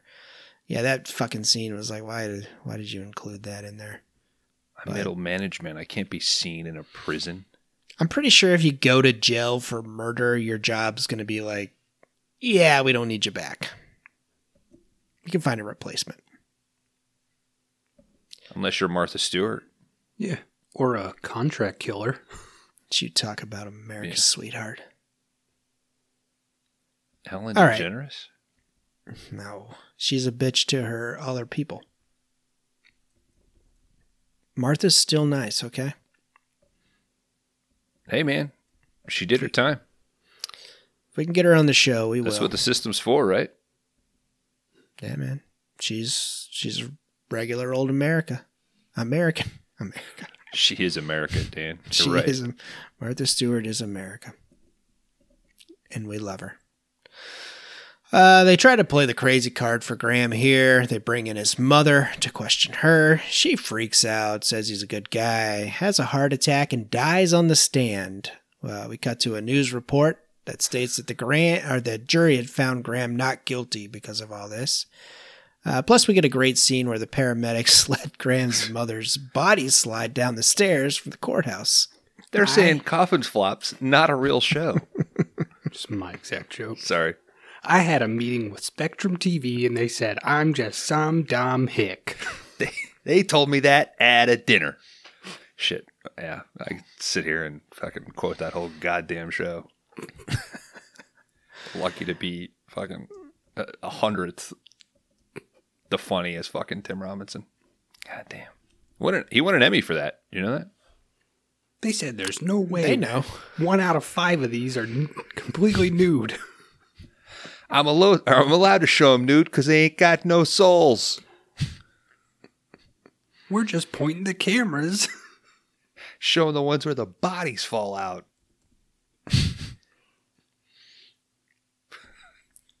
Please watch his show, guys. It's hilarious. Yes. Funnier than this thing. So Oh, yeah, we suck. if you like this, you're going to love. I think you should leave now. Th- yes, if that's the most true thing we've ever said, I think. All right, Barfus. He's pissed off, saying that Graham is guilty and the jury went soft on him because his mom died. Uh, we cut to the vagrant. He's burning a whole bunch of shit from Graham's house and laughing out loud. Uh, we cut back to Graham. He's all packed up and he's hitting the freeway to get the fuck out of there to get this all behind him. He's clearly in a mental fog as he pulls into a local trailer park and gives a fake name to X Ray here, a blind man, and becomes a new manager of the trailer park. Uh, goes in, starts to unpack his shit. I, I don't want to blow over the fact that Ray just pulls a revolver on Graham, and Oh, that's just acceptable. that was cool. Nobody I mean, I nobody stops out here unless they're running from some shit. This is probably the best segment of this entire movie. Yeah. The part that works the best is Graham just being like, I'm just going to be a scuzz bucket now. like, living up in this trailer park. Yeah, Trailer park people matter too, Kron. I'm not saying they don't. He just kind of, he just leans in real hard. You know, he's like, this is my the kick life in the now. ass that he needed. Yeah. Yeah. This is real life, okay? This is you're really living your life now. Yeah, he's really living at this point. He's free. Uh, he starts to unpack some of his boxes. He finds his copy of The Animal Within and gets a little freaked out by it. But then he meets his horny neighbor, and she gives him a cake. Later that night, Graham has uh, another crazy nightmare about the old house and the vagrant. Uh, this scares the shit out of him, so he goes and knocks over on Dottie's door, his neighbor, his horny Dowdy, neighbor. Dodie. Dowdy. Dowdy? Sorry. Dodie. Dodie. I think. Doty. D O A T T I E. Yeah, that's what was throwing me off. The way she was pronouncing it did not match with the closed caption.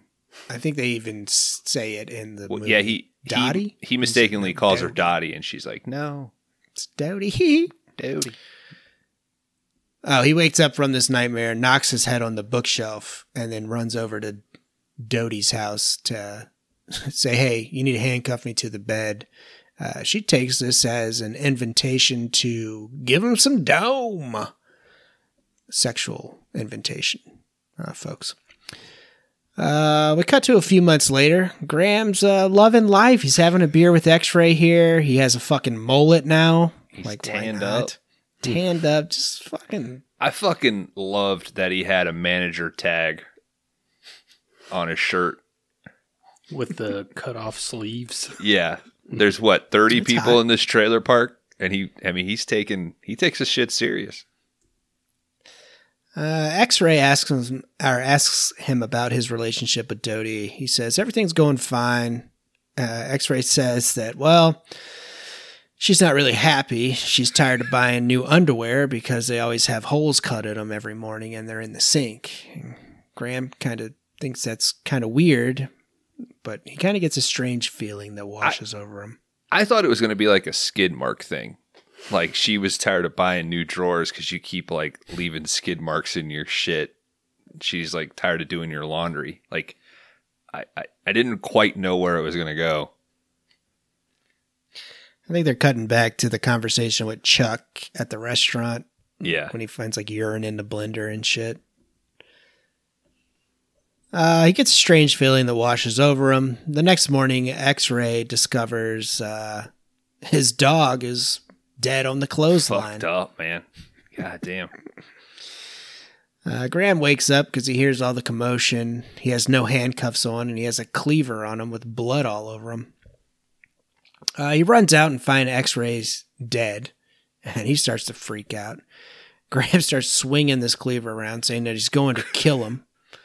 Uh, the trailer park crowd, they kind of go wild as well. And Graham ends up, uh, he escapes in his car as they're firing at him, Would you say drives. wild at heart?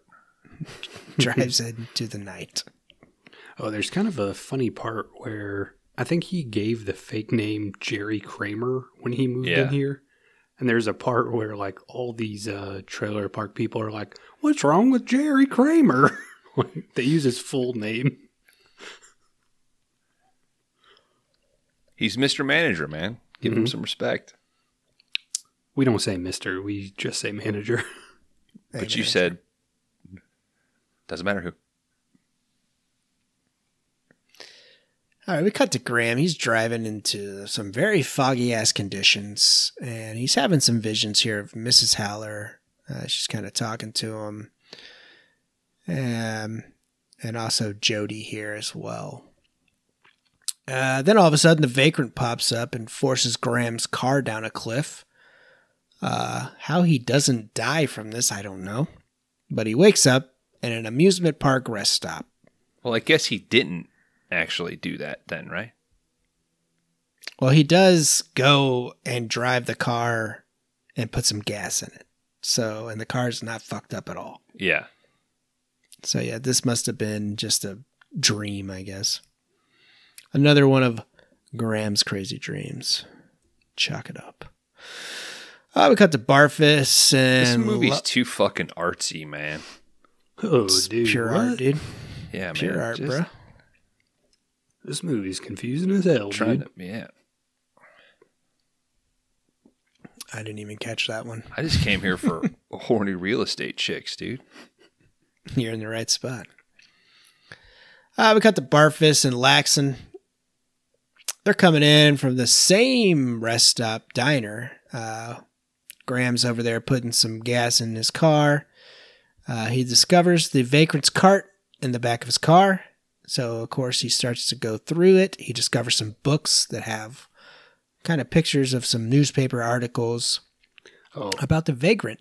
these two cops, they kind of piss off the waitress because she's like, oh man. she's like, this section's for truckers only. And they're like, yeah, we're truckers. she's like, no, you're not. And then they instantly order two giant bowls of chili, which seems like a bold decision from the truck Trucker stop cops. waitress you just pissed off. Yeah, he says like shut your fat ass up and go get us two big bowls of chili. Like Mhm. Yeah, all right. America. Good luck tomorrow, dude. Good luck 30 minutes from now, bro.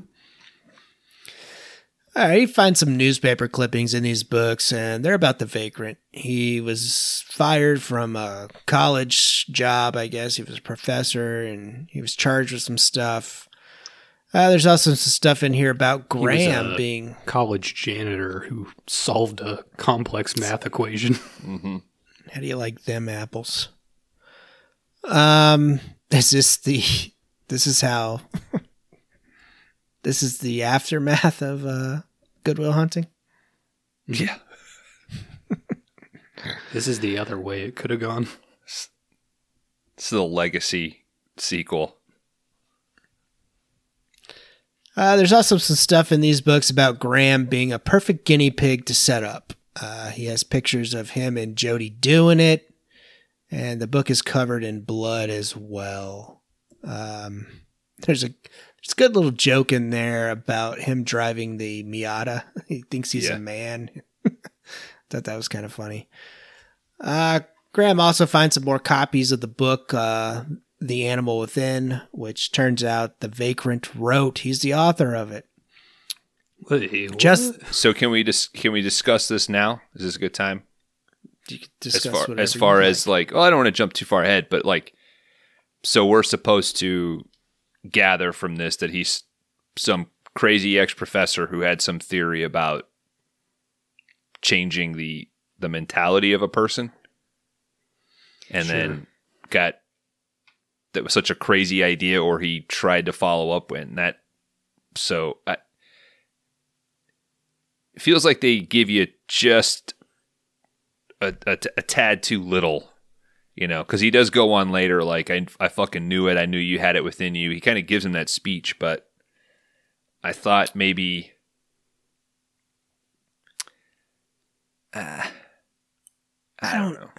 Maybe I don't- something I, I thought about was like maybe something early on where he like tried to identify him and somebody was like, no, that's not the vagrant. That's this writer, blah, blah, blah. You know, like they should have hinted at that a little bit sooner. I feel like you needed those three pieces. That's just the, the collages are a little too fast. Yeah, I felt like there wasn't enough there to really give us why he did this. I get like the book is the animal within. I think that's what they're going, but it's super Yeah. vague. So and I mean, Too fucking artsy, man. You gotta you gotta tell me what I don't know. I wasn't a big fan of this part.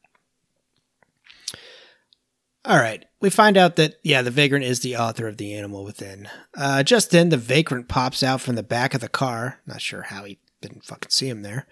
Uh, pretty much lights a road flare and blows Graham's car up, or at least starts it on fire, and runs into the fun house behind him.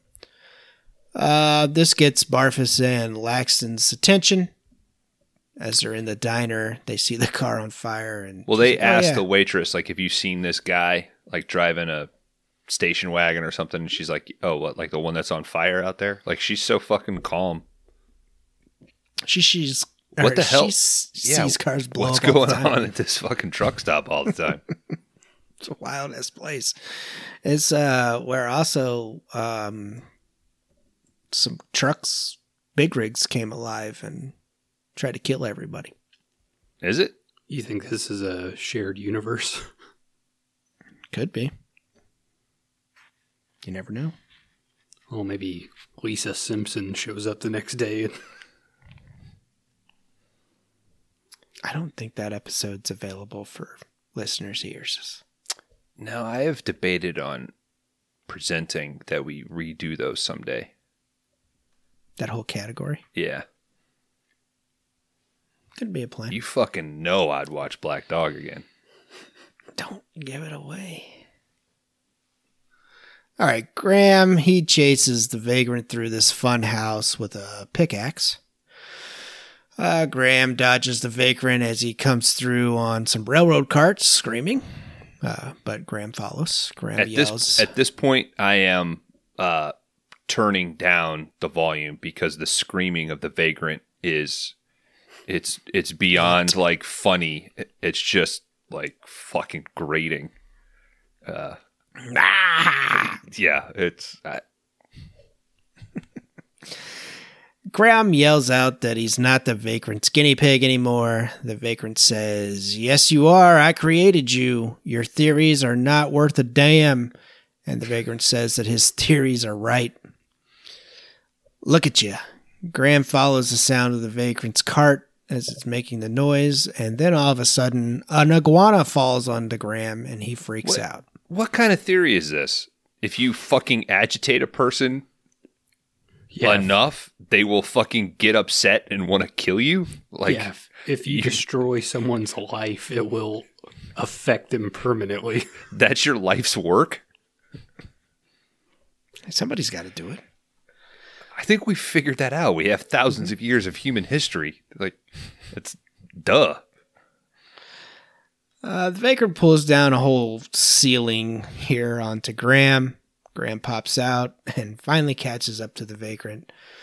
Uh, we got Barfus and Lock, our Lacton. They split up in this uh, fun house. They're still trying to catch up. Graham finds the vagrant in an old elevator. The vagrant says that Graham should be grateful because he was boring as shit before he met him, and that he already f- he was already f- Farting. farting Fucking. what he told, and now he can think. Oh, he can already, he can uh, think for himself.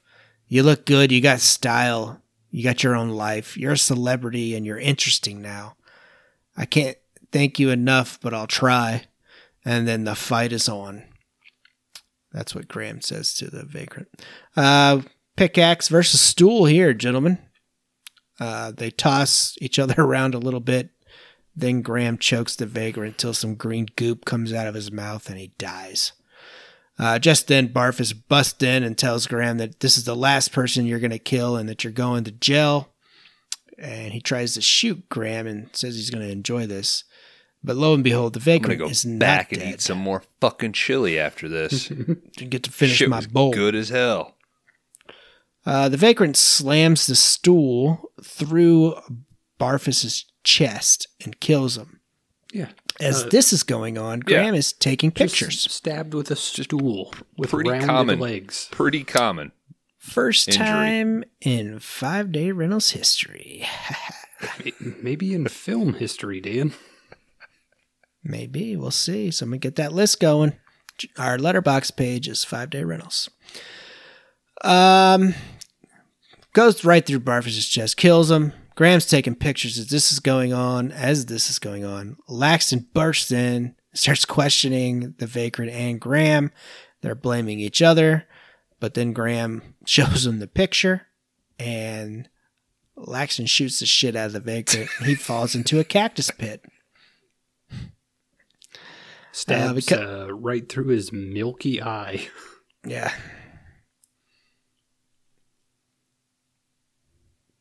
We cut to a cop. He's making Graham sign some papers for a nice little reward because the vagrant is wanted in five other states, and Graham was the one that uh, got him.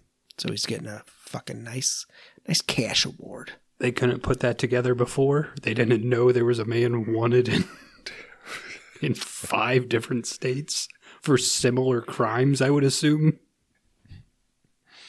He had a good run, man. we cut to Graham. He's buying a fabulously new big ass house. It's too much house. This is And too much house for Graham. And goddamn, This- he's he's got a great Hawaiian shirt on. You think that's too much house? He I deserves think it I think what he it went I think it negates the character. I think it it I think you he was having a fucking blast in that trailer park, man. I think it really should have if you and okay, I get the ending that they were going for. But a better ending would have been him like going back to the trailer park. You know what I mean? And like just having a slightly larger trailer. You know? Like The He's, he the started double wide. mediocre. yeah. He hit rock bottom. Now he's back at the top, baby. It's American dream. Yeah.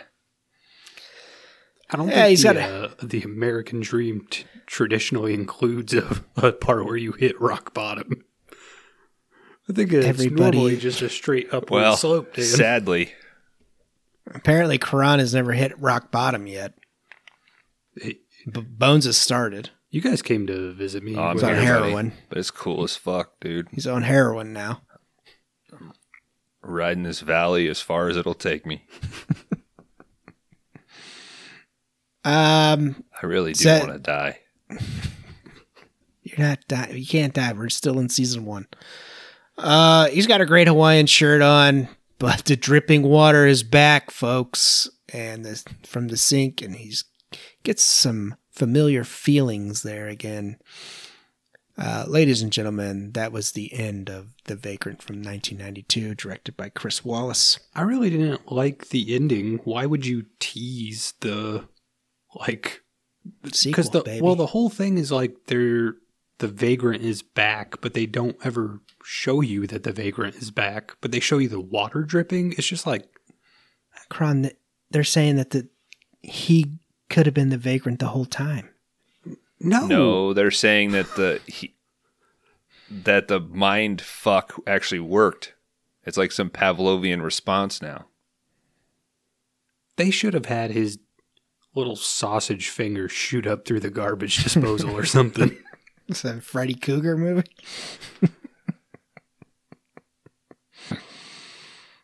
Gentlemen, do you want to hear some research? Sure. All right. This was released Okay. May 15th, 1992. It had a budget of 9.5 million. God that's what you, damn. that's what you get when you connect Mel Brooks to something. Who by the way got slayed in the 90s. Mel Brooks did not do very well at all. Uh box office of ladies and gentlemen, $5,900. It opened in 8 theaters. It was a stinker. surrounding the trailer park where they filmed. Richard Jefferies, the writer of this film, based a character on a vagrant of an actual homeless person who lived in a vagrant field located across from his guest house in Studio City, California. This movie was shot in 45 days. X Ray did die of a stroke before the movie was released. RIP. Hard Uh, living. this- The SWAT raid. He wouldn't have been able scene- to watch it anyway. Shit. Uh, that's a good one.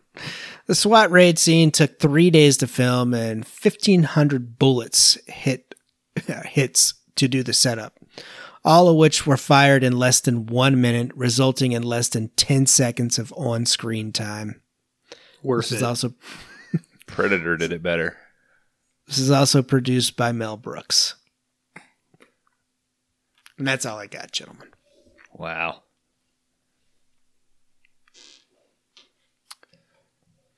Let's jump in, man. Let's get to it. You want to get to it? You don't. You don't want to talk any more about the vagrant. Nah, let's let's Come on, guys. All right, folks. Let's move into the internationally famous Rate My Letterboxd. Rate My Box. Gentlemen, at the time of our review for The Vagrant from 1992, directed by Chris Walas, the Letterboxd user rating at, of it is setting at a 3.1.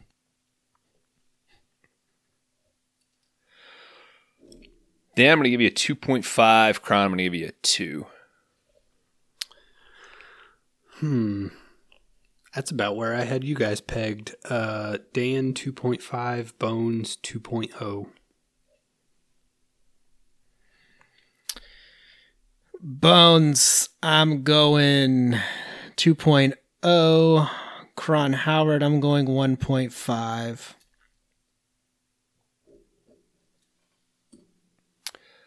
Uh, I fell asleep watching this, and I thought, oh, it's because I'm hungover from the crossover.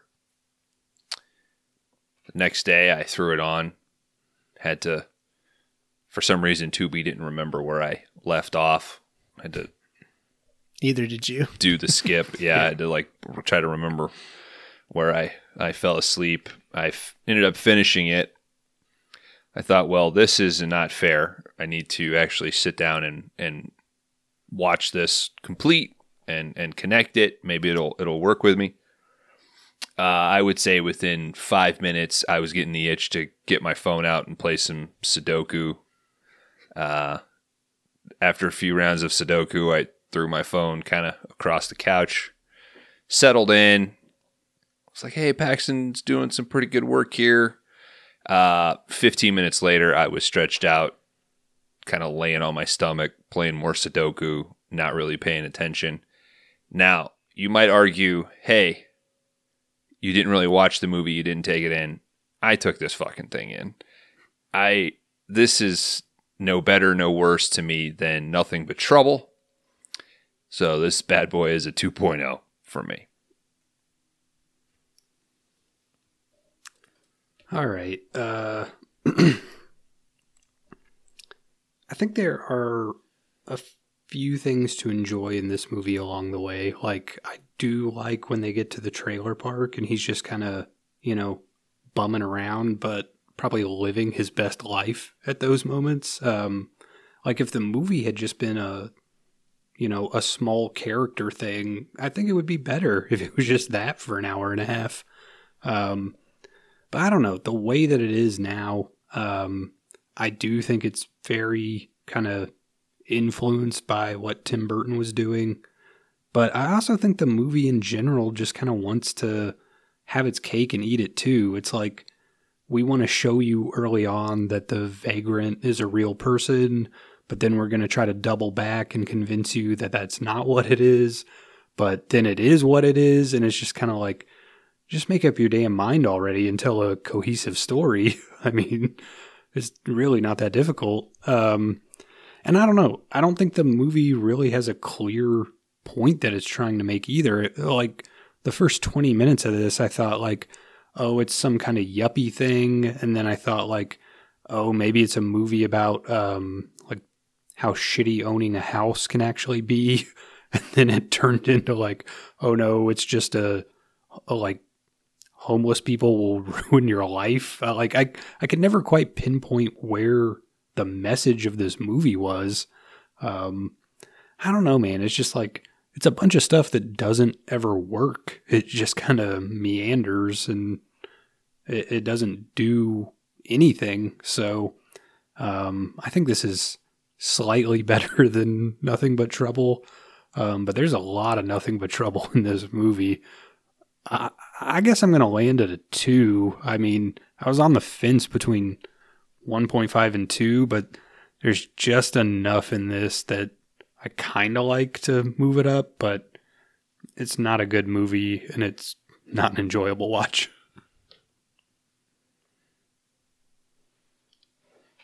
Thank you, guys. This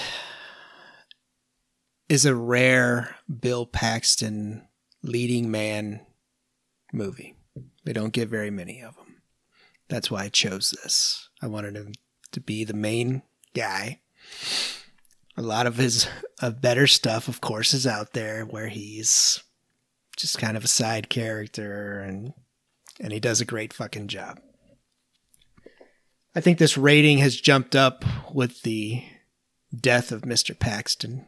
I think this is a movie that you know, you go back and do filmography from any good actor who passes away. So, um, and that's what I focused on for this because this performance from Bill Paxton is fucking amazing in this movie.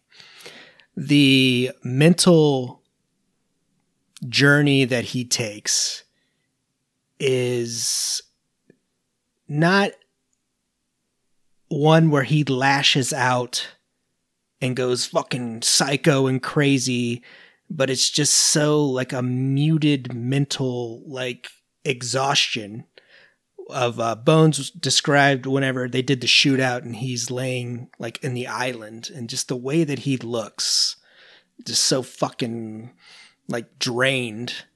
Uh, when he's in the house with the shotgun, he's just he's in a daze uh, I don't know if they used makeup on his face for some of the stuff to where he looked more pale. I'm sure they did. But I I watched it the first time and I'm like, well, I wanted to see more of the vagrant. Like we needed more of that because it's an interesting character. He looks fucking freaked out, freaky and shit. But I think they added just enough to not take anything away from uh, Graham's performance, Bill Paxton's performance there. The story has holes all over it. Um, the jokes fail. Not sure why they try to even add comedy in there. I mean, a little bit would have worked, but the urination bit works and some of it along the way. But um I don't know, man. It's just a really good performance by Bill here, I think. Um I'm going with the 3, guys. Like I said, the first time I watched it, I, this was a 1.5. And the second time I put it on, I was like, all right, this isn't about. I mean, we got a loosey goosey plot here, but goddamn, Paxton's tearing it up, dude. He should have got more leading roles. I I do not disagree with you that he's really good in the movie.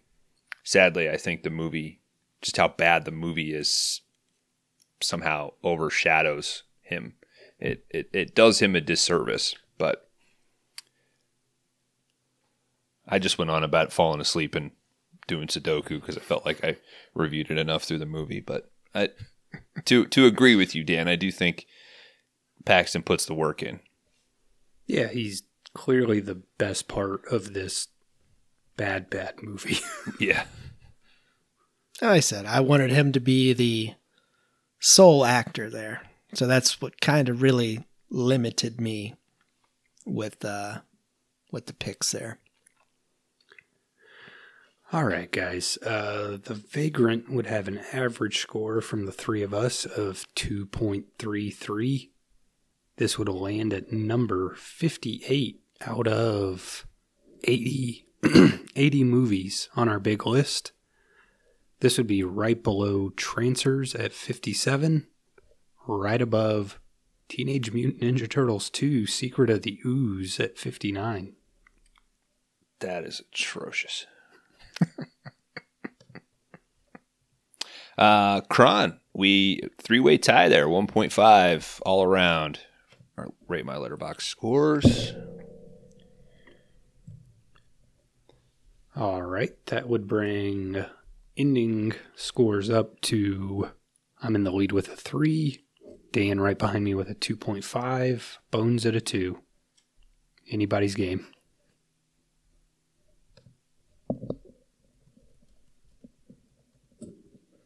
Yeah, I had you at a 1.5. I fucking sure of that. I was almost there. So maybe I'll uh, bump this thing down in a rewind, Dan, to make up for Probably. Ah, folks, from 1992, The Vagrant. Go check it out. It's streaming right now on Tubi. Uh, and do yourself a favor. Get some Bill Paxton in your life. Uh, that's really it for us. I mean, I guess do the crossover. Go check that shit out. Be Vote. cool. I guess maybe voting's over. I don't know. Right? Voting's over. by the open. time this comes out. I would think so. Yeah. Let Hope you got your vote votes in. check. Let me Get your- double- Yes, voting is done.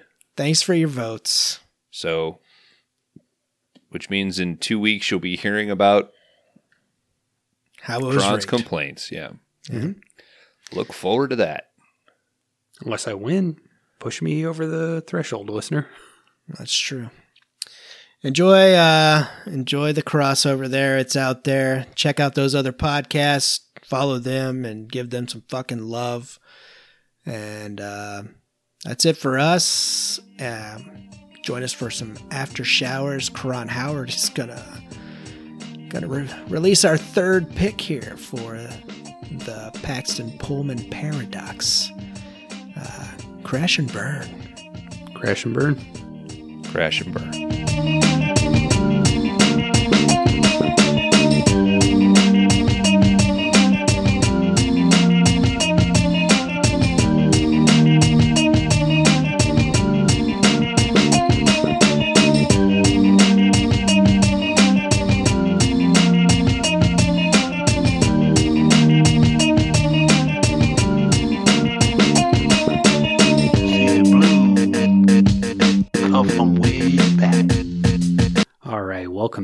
Everybody, to the five day rentals after shower segment.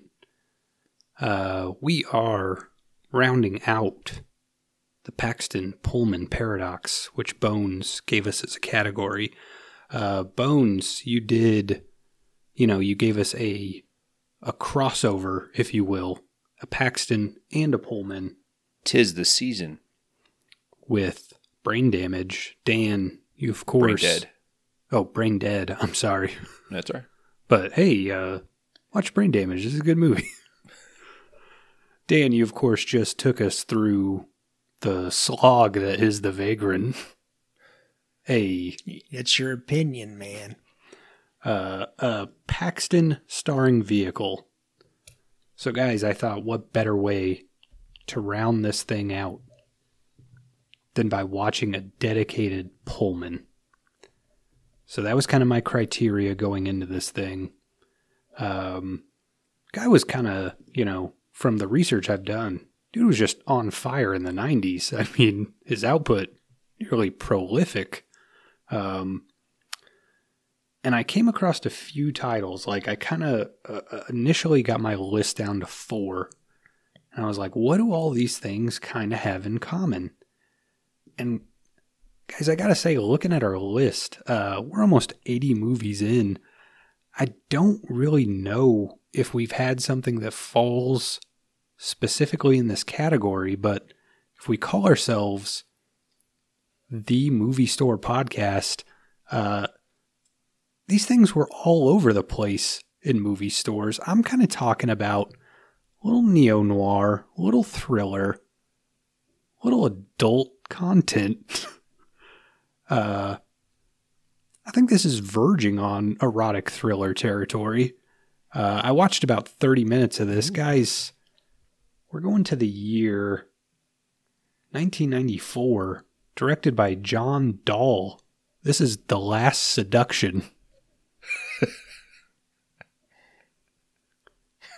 this bad boy is available on Tubi. Like I said, started it. I was like, this thing's going to work. then I turned it off. I don't want to ruin all the surprises for myself. Hell yeah. What year? 94? Yep, 94.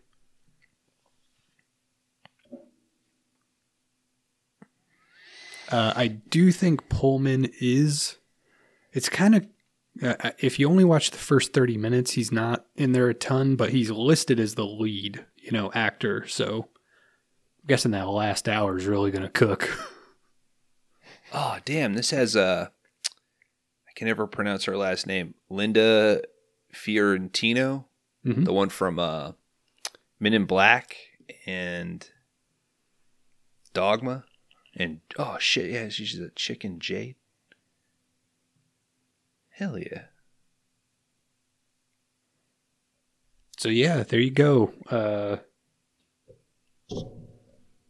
venturing into the rocky waters of 90s erotic thrillers. Thank you, Kron. hmm Peter Bones, I, Berg. I know you Yeah, hinted Peter at, Berg. at a, you kind of had a Paxton and a Pullman in mind. I don't think Dan or I probably hit the target. So No, that's good. The for Pullman, I thought the one might be. Um, let me see. I think you guys, one of you had this one logged. Oh no, maybe not. I thought there might be a chance for Last Highway, I thought As we- about it, but as we haven't done a, a Lynch yet. Lost Highway. Yeah. What did I say? Last. I'm sorry. Thank you. It's uh not regularly available. So Oh, okay. that was I kind of looked into that one. I was kind of hoping for Newsies. You know that wasn't coming from me. No, I think the that like dead on obvious pick would have been like uh, Lake Placid for I've- Pullman. My Pullman was going to be zero effect, but I was like, this is probably too good. It's pretty fucking good. I've never seen it. It's it's really good. I watched it um early early days of Netflix streaming. You know, when there would be like four movies available at a time. Yeah. But that would be my mm-hmm. number one. And yeah, I don't think it's really available. You got to rent it. Well, hell yeah, Kron. Fuck yeah. Are you going to be able to take plot or are you going to be too horny? A little of column A, a little of column B. Might need you guys to help me through some of the Steamy parts. steamier scenes. we don't want to do that. We don't need to see that live on the air. Yeah, Uh, you might need to go into this with a clear head, if you know what I mean. Yeah, I'll take my uh, I'll take my three o'clock break a little late in the day. Yeah, so you I might can- need to. I was going to say we're we're going to start 30 minutes later. Yeah. Hop in the Zoom and not make eye contact. we know what we just did. Hey Dan, why is the bed messed up over there? All right, guys, there you go. Uh, enjoy watching The Last Seduction. All right. I guess until then, Cyber Christ lives. Can't be a stud if you don't eat your grub. Go fuck an iceberg. Oh, you better come to Black Sailor.